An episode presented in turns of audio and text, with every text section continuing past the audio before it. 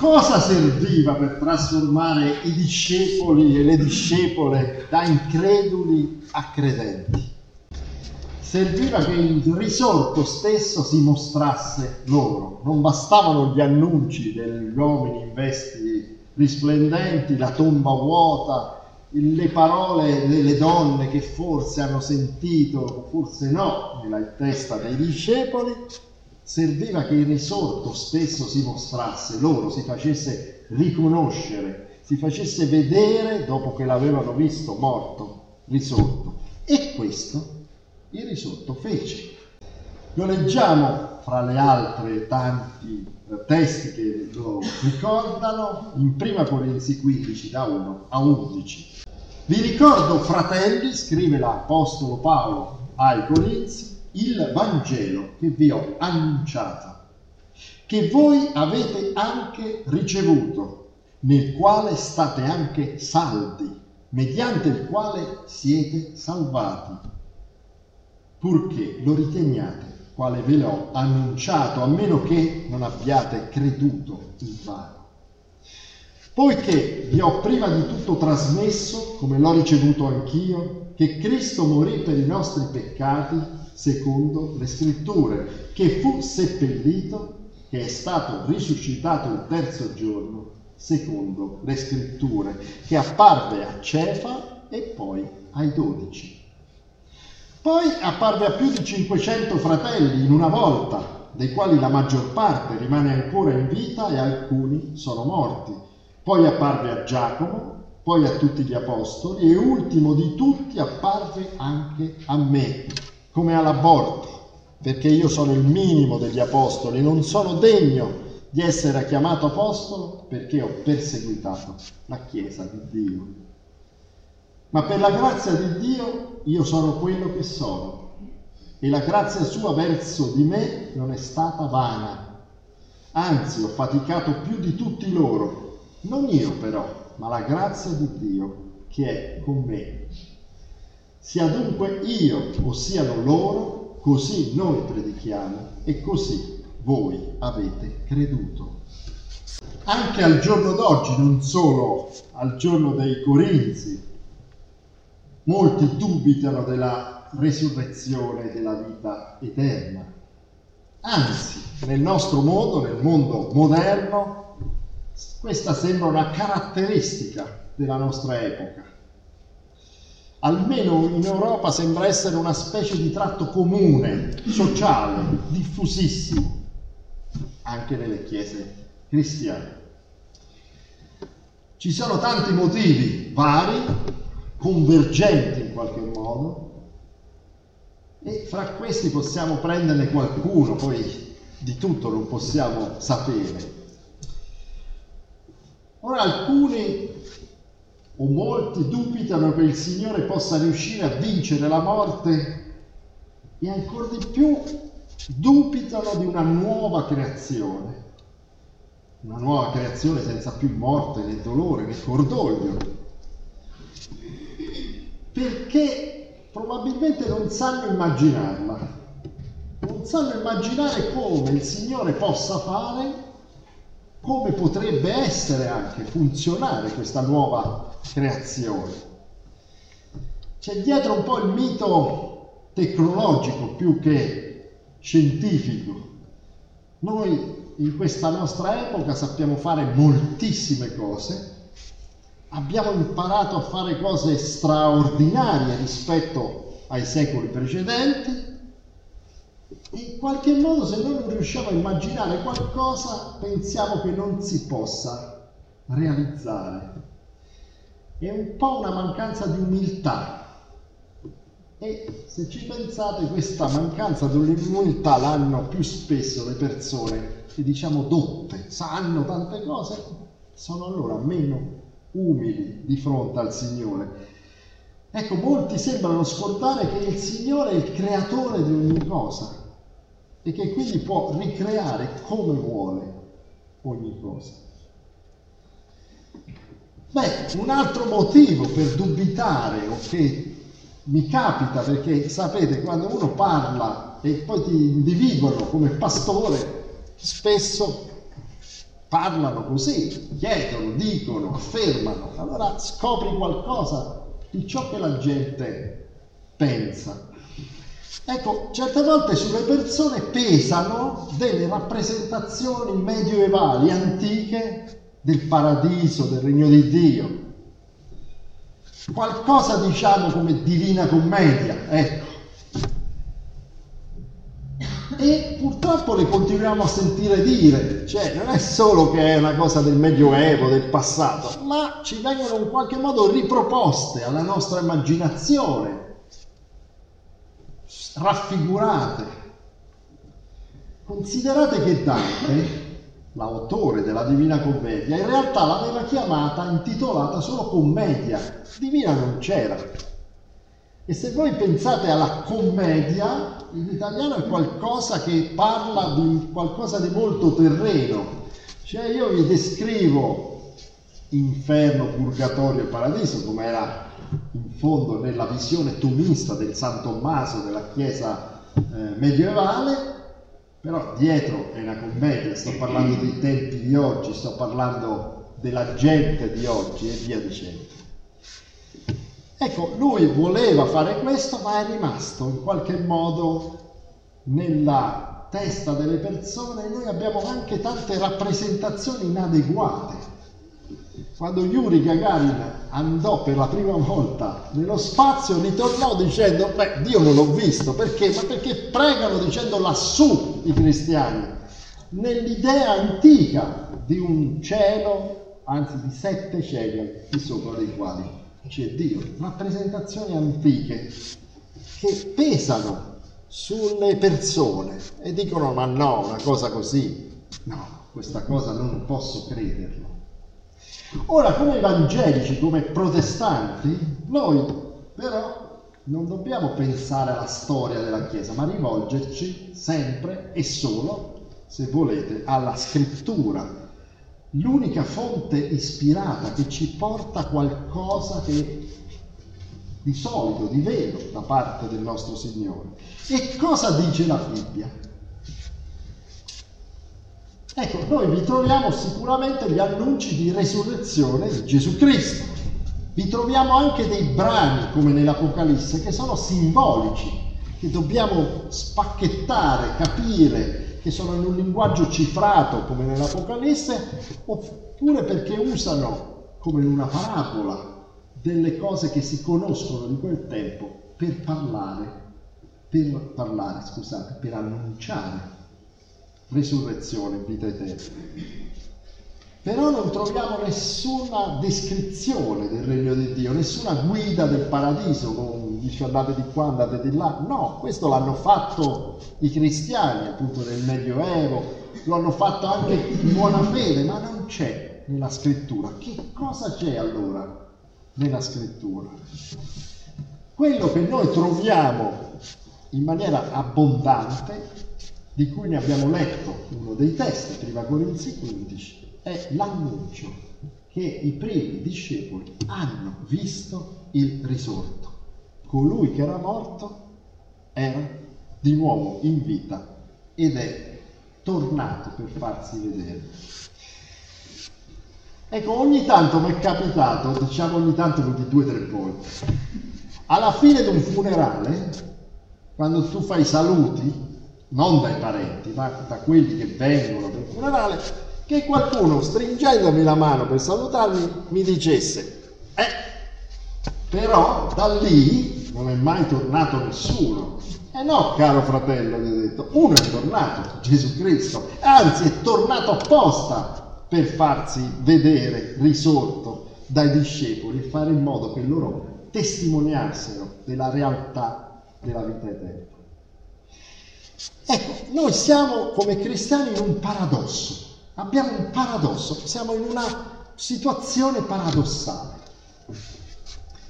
Cioè della resurrezione, della resurrezione di Gesù Cristo, dell'evento più extraterreno, possiamo dire, che noi possiamo concepire, co- della cosa che va più fuori della nostra esperienza terrena, della singolarità storica più assoluta, cioè della cosa più irripetibile che noi sappiamo, abbiamo molte testimonianze, non solo una. E come cristiani noi abbiamo fede in queste testimonianze. E il paradosso dov'è? Che in questo mondo, in cui tutte le religioni, tutte le filosofie, tutte le cose più o meno esoteriche che, che noi sentiamo, parlano di miti, parlano di misteri arcani che nessuno può sapere, si può forse solo intuire, parlano di corrispondenze astrali e via dicendo, noi cristiani basiamo la nostra fede su un fatto testimoniato in un luogo, in un momento preciso della storia umana. Cioè l'assoluto viene sperimentato e quindi testimoniato da esseri umani concreti. Noi di quello parliamo mentre tutte le altre religioni parlano di cose di solito molto eh, strane, cioè in fondo e lontane. Certo, noi possiamo fidarci o non fidarci dei testimoni. Questo è possibile. Si può cercare di spiegare in altri modi, come un trucco, il fatto della risurrezione, come hanno fatto già in epoca antica. E possiamo anche cercare di spiegare come un'allucinazione il fatto che quei discepoli paurosi, timorosi di ogni cosa, poi dopo aver incontrato il risorto andassero fino al martirio per aver conosciuto il risorto e visto vivente.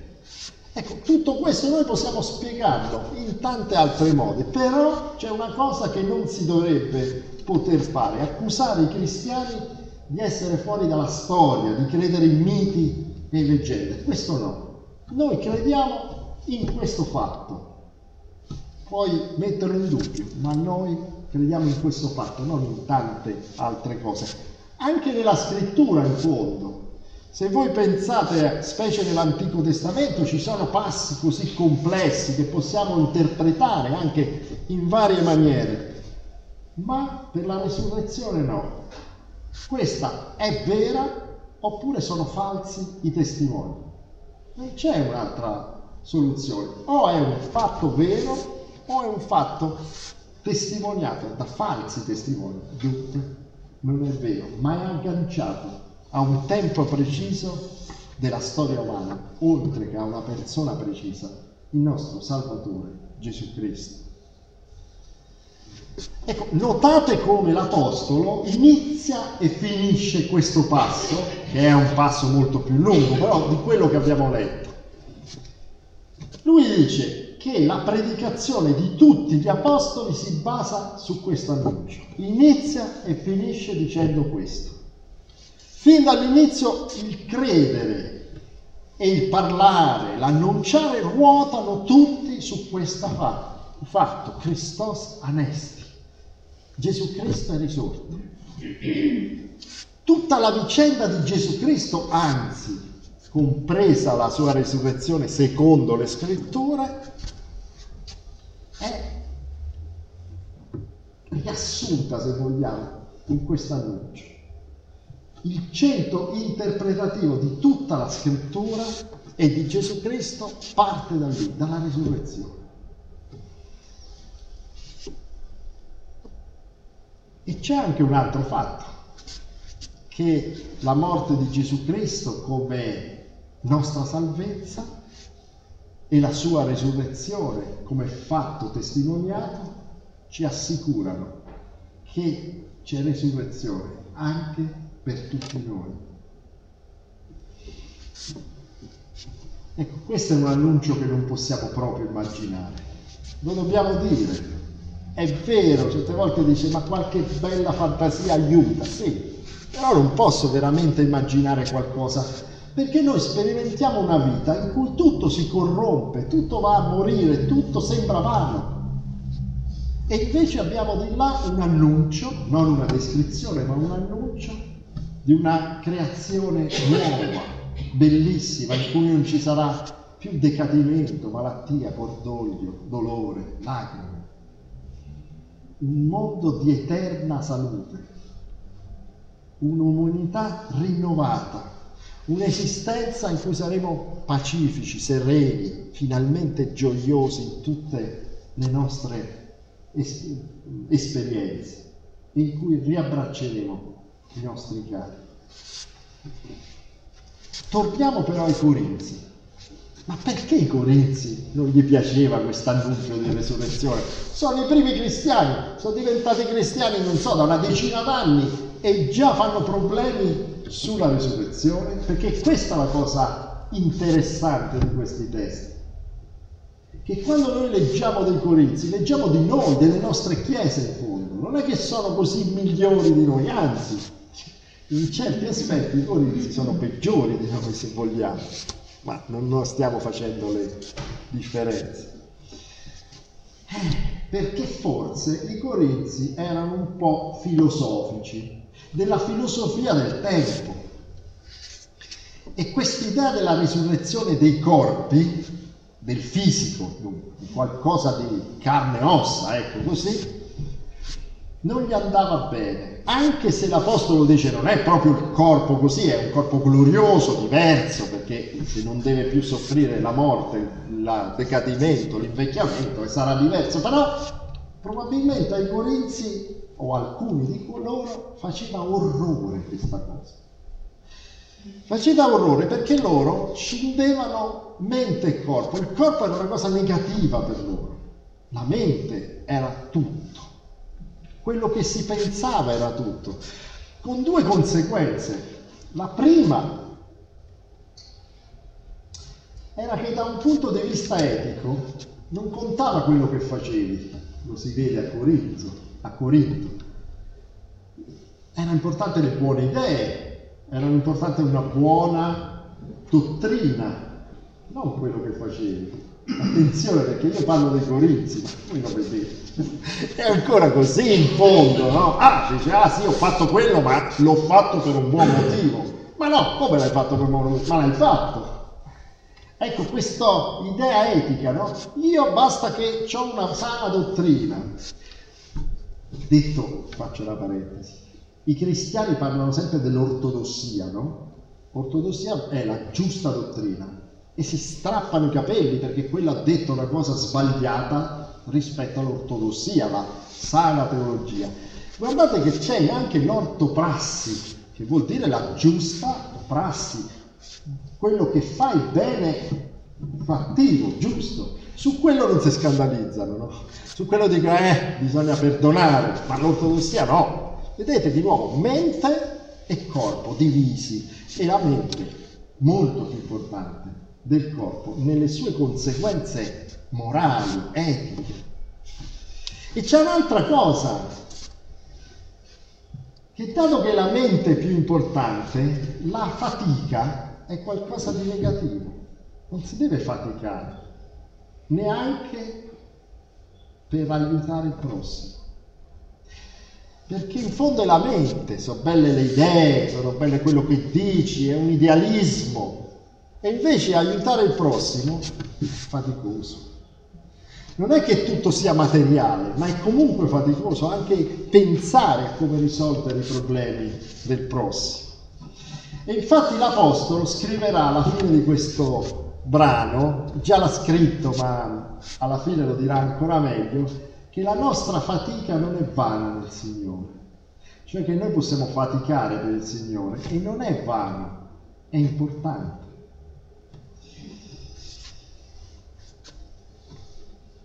Non è vana perché risorgeremo, perché quello che abbiamo fatto oggi non va perduto come una cosa che hai fatto ormai è perduta, ma sarà come in qualche modo riassunto nella nuova vita che ci sarà donata.